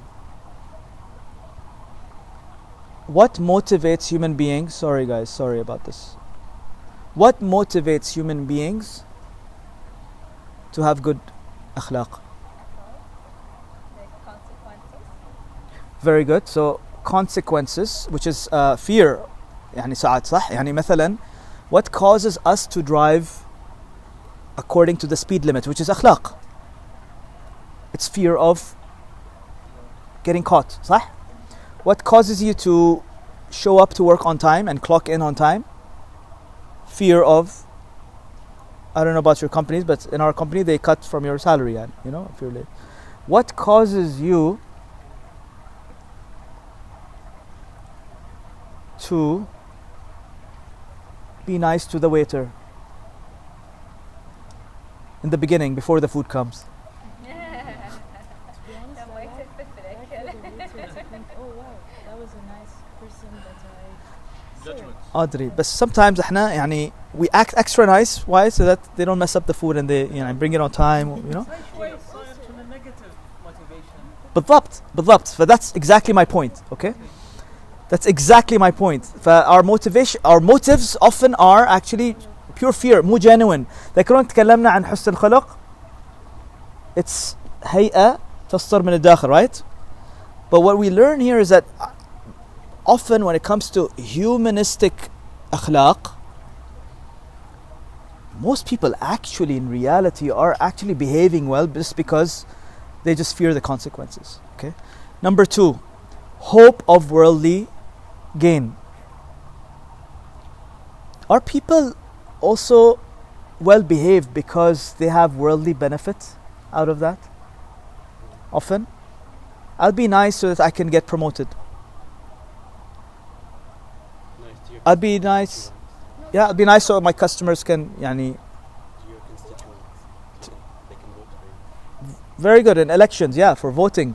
Be nice yani so that you can get more cast If you want to be treated a certain way, you do that to that other person because it's what you expect. Exactly exactly but that's exactly what we're talking about that's a worldly need right? You want to be treated. It's uh, you want to be treated well. So that's a nafsi need. Okay, so it's you want something out of it. There is a condition. I'll be good because this goodness will bring me some benefit, some worldly benefit. Okay. Um, moving on. What are other motivations? By the way, this second question is answering the first question. Okay. Another motivation is who can read? Self-guided values. Self guided values. Can someone say, you know what? يعني I drive uh, with the speed limit. I am a good person. I am loving. I don't cheat. I don't. I show up to work on time. I respect human beings because I value. Uh, this is a principle of mine. هاي من القيم اللي عندي and يعني I like I live by my principles and and this is who I am and this is what defines me and I believe in these values and therefore I really genuinely am good to people because that's who I am. Are there people like that?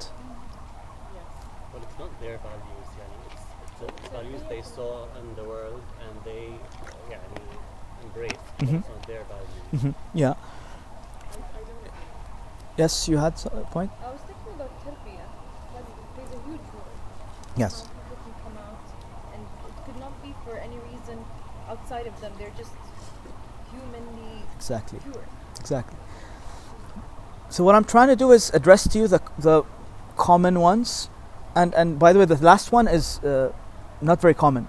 Fee, there absolutely are, and this is regardless of religion now, regardless of Muslim, non-Muslim. There are people who are genuinely good because they believe in those values for themselves. They actually live by those principles. Okay, rare, but they're available. بس they believe in karma and إذا أنا سويت زين بيرجع لي. هاي الشيء. um, we're not talking about that حتى. That that's category two. We're talking about people who such genuinely they they're really good. How many of you know people like that? Yeah, we all know people like that.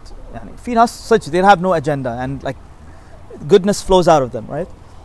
But even those people get those anger moments. They do react. They're like Exactly. no one's perfect. أكيد أكيد. Again, يعني all of us are prog- work in progress, right? But let me invite you to some food for thought, guys.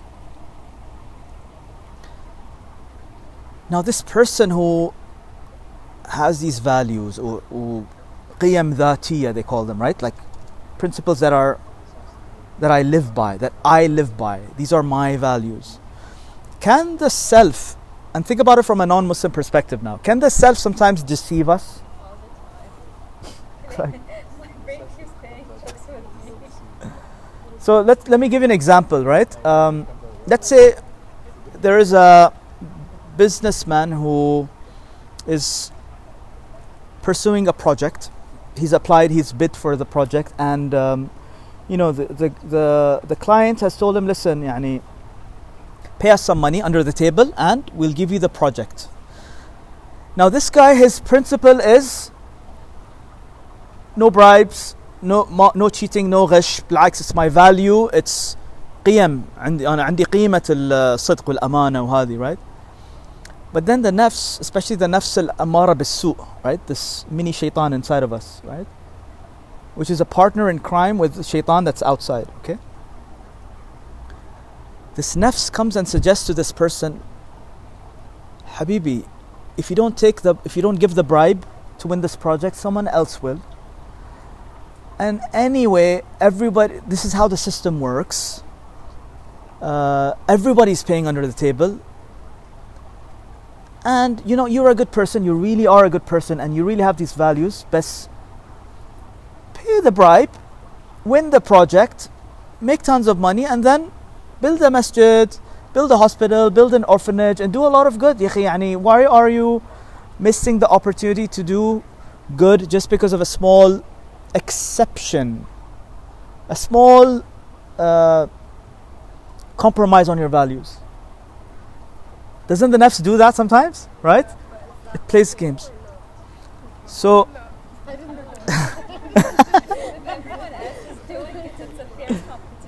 yeah, exactly. But again, like I told you, this is food for thought. Okay? Food for thought. Um, another very important point These are يعني very deep discussions صراحة بس I'm just throwing them at you guys. One of the القيم العليا في الغرب especially with non-Muslims is freedom. You guys agree? Freedom? Freedom of choice, freedom to do what I want, aspiring to freedom, الحرية الحرية الحرية, right? And كأن the um, entire value system is based on كأن الفاونديشن مال الفاليو سيستم is حرية. Okay? لا حد يتعدى على حريتي. Okay? This is الغرب. بينما إحنا في الدين عندنا is it a value? Yes, it is a value. Is it the foundational value? Actually عندنا إحنا في في, في الدين حرية is a value بس the foundational value is العدل justice إن الله يأمر بالعدل والإحسان وإيتاء ذي القربى وينهى عن الفحشاء والمنكر والبغي. Okay? إن الله يأمر بالعدل. Some scholars say this ayah is a summary of our entire deen. إن الله يأمر بالعدل والإحسان. Which is أخلاق right? عدل and أخلاق. وإيتاء ذي القربى meaning maintaining your close ties. وينهى عن الفحشاء والمنكر والبغي. All sorts of الشهوات والغضب وهاي كل الأشياء فالعدل and justice is a is the core value for us okay يعني freedom is nice بس if if I was to يعني um, favor one over the other الدين would tell me to favor um, عدل over freedom who can give me an example who can help me and give me an example of how this is true how ال- ال- المسلم will put عدل before uh, الحرية versus a non-Muslim would put حرية before عدل help me out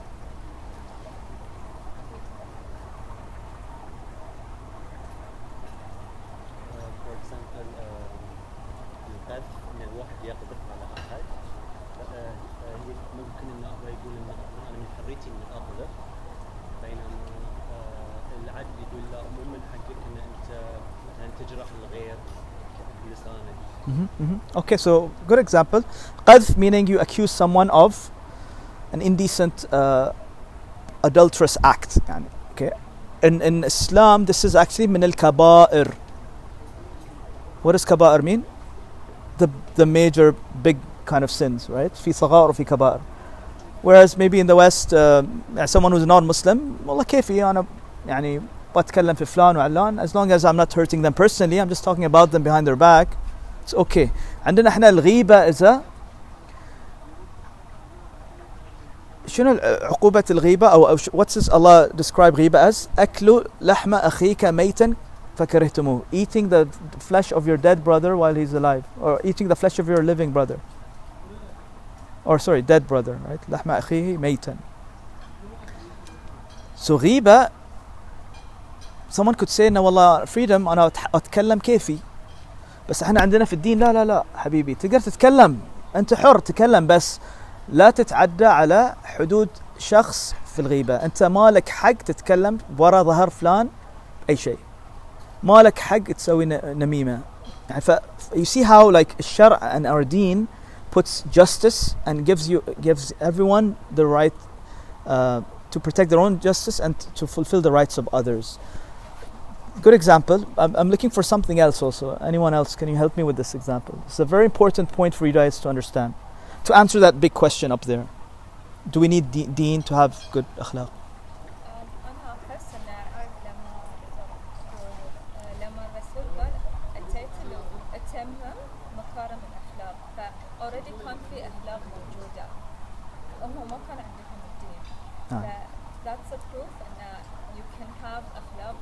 Yes, absolutely, absolutely. ف we, let's just all agree on this point. Can non-Muslims and Muslims have akhlaq? Absolutely. Is it enough? Is it is it okay to say I don't need deen to, to fulfill my akhlaq? That's where we're saying, no, we need deen. The answer, short answer is we need deen to fulfill our akhlaq. To get to ahsani taqweem, you need deen. Without deen, you cannot do it. Why? Because number one, we said a lot of people are, are yani, motivated by worldly things, either fear of consequences, gain of something worldly, or self guided things, right? Whereas the, uh, the short answer to that is a believer in our deen, our motivation to have good akhlaq it's not fear of consequences it's not um, worldly gain it's not because my nafs feels like it or i think this way or that way la la la it's because this, it actually is an act of ibadah for me. Ihsan is what? Akhlaq is what? And ta'bud Allah ka'annaka. You're not looking at the world. That's a low level of, of approaching okay. deen. Yeah. So we're talking about ihsan, high level, inshallah. Yeah. Um, and ta'bud Allah like pay attention to the statement now you'll understand what it means and ta'bud Allah ka'annaka tarah which means that all you see is Allah subhanahu wa ta'ala in everything you do you don't see yourself مو أن تعبد الله كأنك ترى نفسك مو أن تعبد الله كأنك ترى الناس كأنك تراه فإن لم تكن تراه فإنه يراك that is that is really the essence of akhlaq so your motive is actually purely for the pleasure of Allah subhanahu wa ta'ala because it's an act of ibadah because you are a Khalifa of Allah on earth and it is an amana you actually all of us we are khulafa of Allah on earth which means that we have been given an amana a trust so it's my duty, it's my responsibility, it's, it's, it's why Allah created me. That's my motivation to have good husn khuluq. To seek Allah's pleasure, ibadah, khilafah, and because if I don't clean this heart, guess what? On the day of judgment, I'm just, uh, yani, nothing is going to be uh, of benefit to me. يوم لا Allah talks about day of judgment. يوم لا ينفع مال ولا بنون إلا من أتى الله بقلب salim, guys. Remember this. On that day, your money, your children will be of no use. What will only benefit you? A qalb that is salim, a heart that is pure, that is sound, that is filled with beauty, a nafs that is beautiful, that is purified. We said, قد أفلح من زكاها وقد خاب من دساها. We, our motive is winning, winning Allah's pleasure. It's not winning dunyawi reasons. I hope this point highlights to you that we're not yani, again we're giving credit to and let's let's actually do that right now in the next slide. Um, yes, thanks for reminding me. It's a tough one, but um, it's it's it's a sensitive subject, but um, I think it's important to bring it up. Uh, this idea of freedom in terms of gender choice you choose who you want to be. And, there's different categories today right? Gays lesbians and what are the other categories? Like there's so many new ones now huh? Transgender, and i think there's two others. It's lgbt right? So so what's q now? Queer queer? Yeah you know. The new thing is pronouns. What are your pronouns now? Like they or she? Really? Okay. What's queer, by the way? Anyone knows? Curious, still discovering. But guys, it's a very sensitive subject, but let's talk about it. ترى دين يعني لا حياء في الدين, yeah? In our deen, في شيء اسمه عدل. In the West, they say حرية الاختيار. I could choose to be gay or lesbian or bi or try or whatever. Does try exist? ما أدري. لا. ما في I just made it up احنا عندنا عدل احنا عندنا الشرع عندنا الدين that guides you okay and this is what um, this next slide is about okay so are you guys seeing how this ayah is coming in in here فما يكذبك بعد بالدين what makes you neglect deen when it comes to becoming أحسن التقويم when, when it comes to dealing with your أسفل سافلين and coming back what is making you not give credit to deen. Deen is an extremely don't deny deen. Without deen you can't do it. Without deen you will not be able to do it because deen what does it do? Number 1 read guides us to truth versus falsehood. Right? Al-haq, al-batil. Our deen gives us that. Um, a deen decides what beautiful, what's ugly. Lut alayhi salam's people were destroyed. Clearly, that act, not the people. Guys, very important. We're not judgmental of gays and lesbians and bis and we're not judgmental. Our deen does not Allah judges, not us. But Allah tells us Allah talks about actions. Yani subhanallah, yani I was uh, working with a client uh, who was gay and um, we were studying the ayat of Lut. It was incredible to see how Allah is extremely specific on the choice of words when it comes to accusing the people of Lut. He never ever accuses the people of being bad or wrong. He always talks about their acts. Do your research, go back. Search Lut, but Shufun. It's always about the, their actions, not the people. For we never judge blacks. We have all love and compassion for all of humanity, including gays and lesbians and everyone else, right? But the shara dictates whether the act is ugly or beautiful. Now, coming back to justice, right, on this point.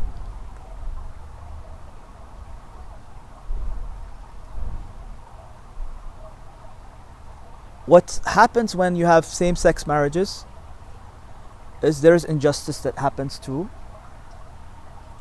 yourself, your family structure, your society. And al-baqa and gets interrupted basically right? So like the whole point of procreation is what? Continuity of an, nasl and community uh, growth and all of that. With same-sex marriages you have diseases you have problems. What are some of the consequences of same-sex marriages? Like negative consequences? Confusion with the kids uh, psychological issues um, societal issues emotional issues you can't have babies basically ما في ما في بيت ما في يعني there's families and if this continues you can have an entire generation with with no kids no يعني ما في you know uh, the idea of having kids out of wedlock ما في commitment whereas when you're in a marriage Allah called marriage very good example ميثاقا غليظا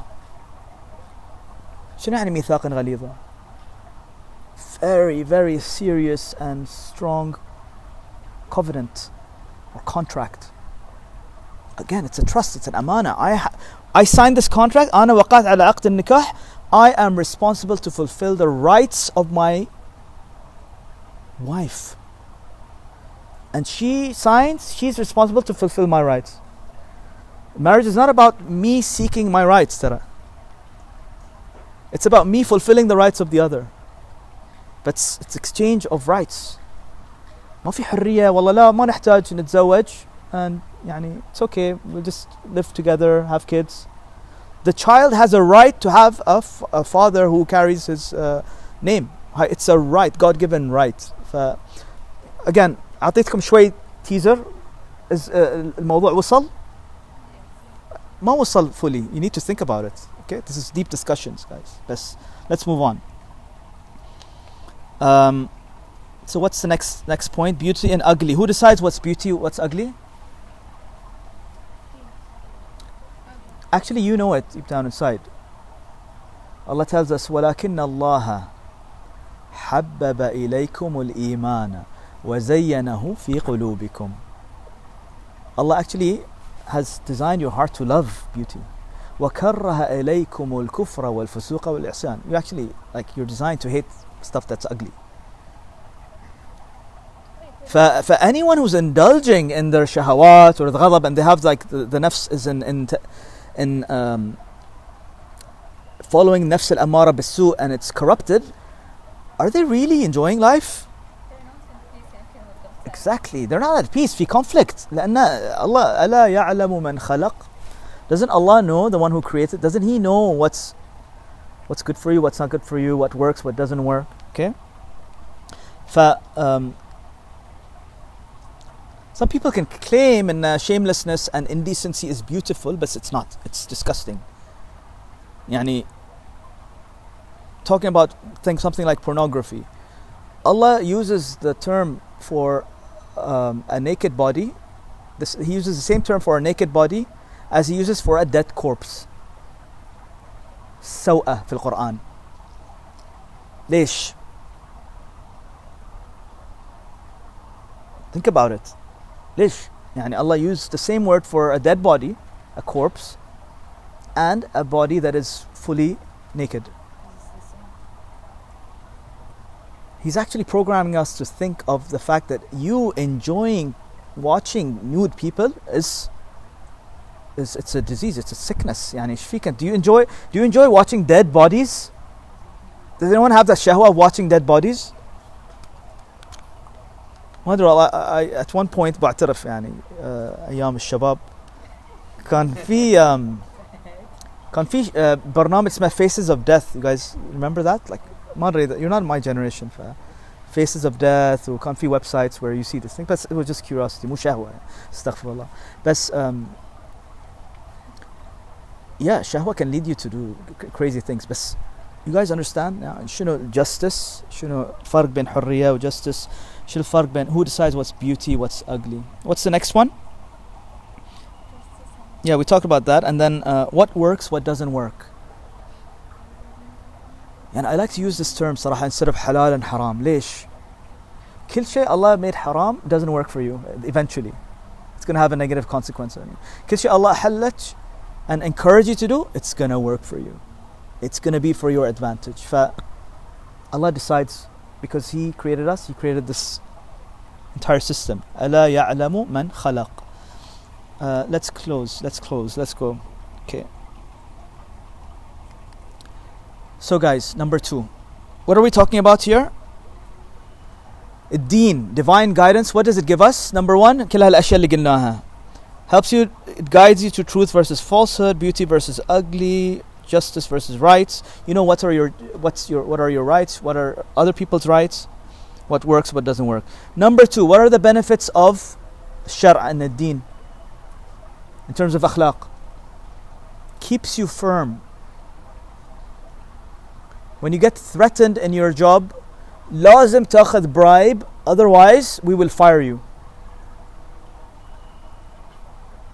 هني عاد the test are you Abdullah or are you عبد البوس كل واحد فينا analyze evaluate yourself يعني the boss will say listen if you don't take the bribe well, I'll fire you and you won't find a job the economy is bad you have kids you have school fees to pay you have I'm يعني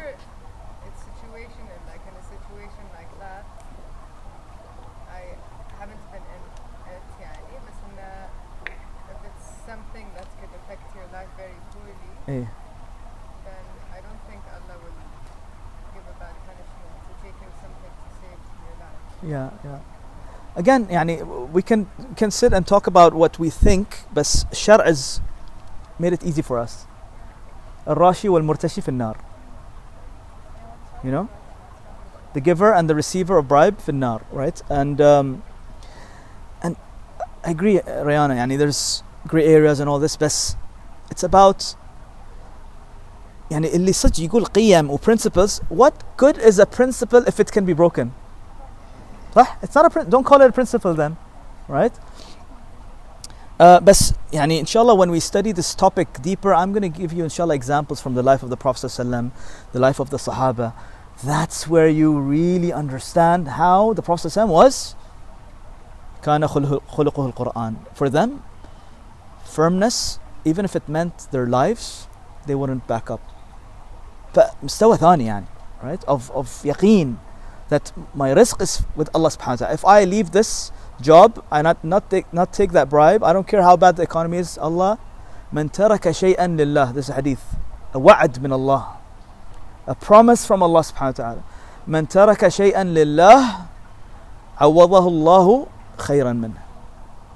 Whoever leaves something for the sake of Allah Allah will compensate you with something better not easy to believe صح it's a promise بس كل واحد واليقين ماله and their faith and you know all of that and then uh, number three guys and we're, we're, we're ending inshallah love of Rasulullah لأن he is uh, لقد كان لكم في رسول الله أسوة حسنة for the benefit of um, having divine guidance to guide your akhlaq is you have an example ليش الله خلى الرسول قدوة لنا you know ليش Allah swore by these five prophets at the beginning to tell us إن ترى احنا we need role models we يعني we need standards instead of نخلي الموضوع سايب وكل واحد يجتهد على كيفه لا لا لا we have standards Allah has given us clear cut uh, guidance and given us role models and يعني to make you understand this point you ever want to know if you should do something or not do something ask yourself one question if Prophet Muhammad ﷺ was in my situation, would he do it or not? Would he say this or not? How would he react to this? How, how would he respond to this? What choice would he make? And you will only know the, like, you will only benefit from this technique when? من يقدر يقول لي؟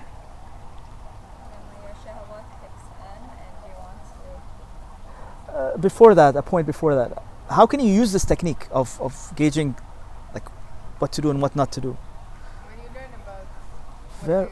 Exactly, very good, Rayana. So learning about the life of the Prophet yani, if you don't know his life, you know the life of Ronaldinho and uh, uh, Messi and uh, Kim Kardashian and you know Lady Gaga, then Again, how, how, will you gauge if you don't know what the Prophet did, if you haven't read his seerah, if you haven't read the Qasas al Anbiya, if you haven't read the Siyar al Sahaba? These three, if you really want to up your game, guys, read the seerah of the Prophet, Siyar al Sahaba, and Qasas al Anbiya. Like, this is. These three are mu furu' usul. Usul, yani. You cannot progress akhlaq wise. Sorry? That was the question I wanted to ask that I forgot. Okay. Good. All right, guys. I keep saying we're at the end, but it's like ما رش صاير ما خلصوا السلايدز. صدق؟ أوكي سوري ها سامحيني. لا يؤمن أحدكم حتى يح... حتى أكون أحب إليه من والده وولده والناس أجمعين. Our iman is not complete until we love Rasulullah more than our family, our children, our parents, and all the people.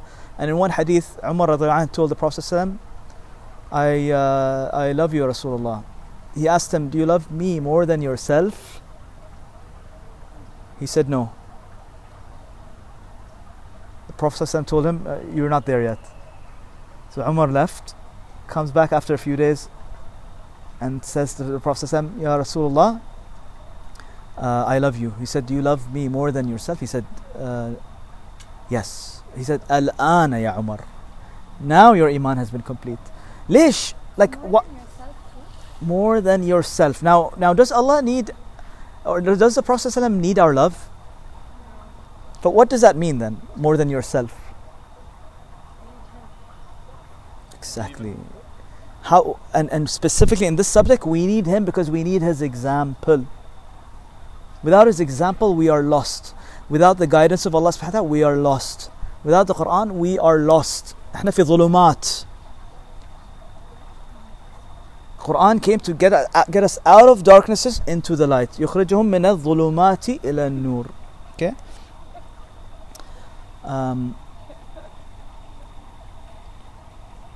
so last guys خلاص. أليس الله بأحكم الحاكمين؟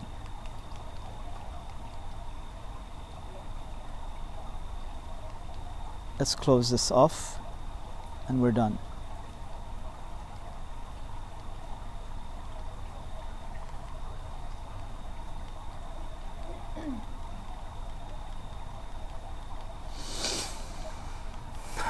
مو مو مني ها من التكر ترى أوكي ما عليه ان شاء الله بتسامحون ريانا على الاكل البارد ايه يسوى ان شاء الله okay guys that's the last slide Allah ends with a question before the question was isn't are you den- what's making you deny this deen Next, last question is: Isn't Allah the wisest of all wise of people? Isn't the wisest of all? أليس الله بأحكم الحاكمين? Isn't Allah filled with like His guidance filled with wisdom? بأحكم الحاكمين. So what is Allah telling us? ترى all of guidance, all of your pursuit to get come back from أسفل السافلين to أحسن تقويم, I've given you a clear roadmap. I've given you all the tools you need. I know you more than you know yourself. I know what's best for you. I've given you Quran. I've given you the Prophet ﷺ's teachings. Yalla. and, and trust the fact that this is the best for you because Allah is wisest of all. He's filled with wisdom, basically. But when you know Allah is wiser than you, then al-mishkil and the you know, they think that Quran is too backdated. It's irrelevant. What is this ayah changing or inviting you to change? Your mindset about the beautiful wisdom of every single uh, teaching of the Quran and the Prophet ﷺ. Don't th- don't ever think that you are wiser than the Deen. And so, how do you balance? Let's finish it off. العفة قلنا والشجاعة. How does this balance? قلت لكم لا بقول لكم آخر شيء ال- what's going to help you in this pursuit. Yeah. What were the first two? حد يتذكر؟ When we when we talked about ايه معلش قوة العلم this is one st- strength that um, is a combination of intellectual growth right common sense logic and shara where Allah tells you what's good for you what's not good for you and all of that when you follow that you have al-hikmah and then when you have hikmah وَمَنْ أُوتِيَ الْحِكْمَةَ فَقَدْ أُوتِيَ خَيْرًا كَثِيرًا so um, and Allah tells us خياركم في الجاهلية خياركم في الإسلام إذا فقهوا like those in Jahiliyyah the, the non-Muslims are as good as the non-Muslims but إذا the condition is what إذا فقهوا meaning if they use the power of the intellect and and they get knowledge from two sources your your intellect and shara not just intellect and assumptions and research and creativity لا shara together will give you hikmah so we'll close inshallah with um,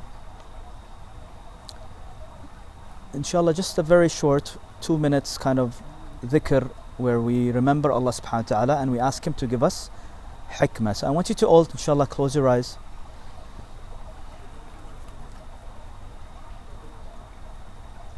Take a few deep breaths from the nose. Settle, relax. Inhale and exhale gently and slowly. And start silently without moving your tongue. Calling upon Allah, Ya Hakim. Keep repeating Ya Hakim. And don't think about it, but try to feel what it's like to have Allah fill your heart and your mind with hikmah and wisdom and light.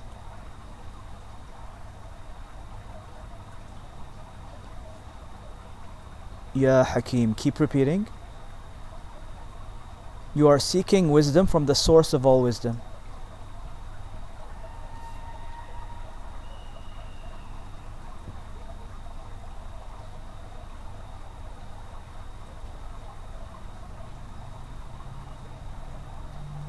Ya Hakim.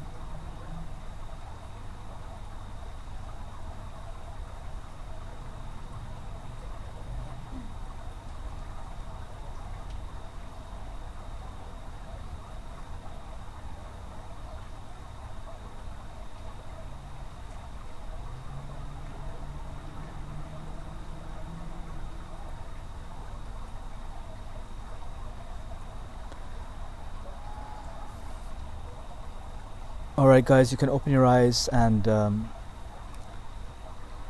Alhamdulillah. Dhikr is essential to, to purify the heart and the nafs. Recommend you to do this regularly in your life, inshallah. If you want to see real progress. Thank you so much, and I'm so sorry for taking longer than I expected. But I hope this was of benefit to all of you, and uh, I hope you appreciate Surah At-Teen. You appreciate um, the beauty of the Quran and the beauty of uh, the barakah of Ramadan, right? And like, inshallah, may Allah help us recover from asfal safilin to ahsan taqweem. Assalamu alaikum wa rahmatullahi wa barakatuh.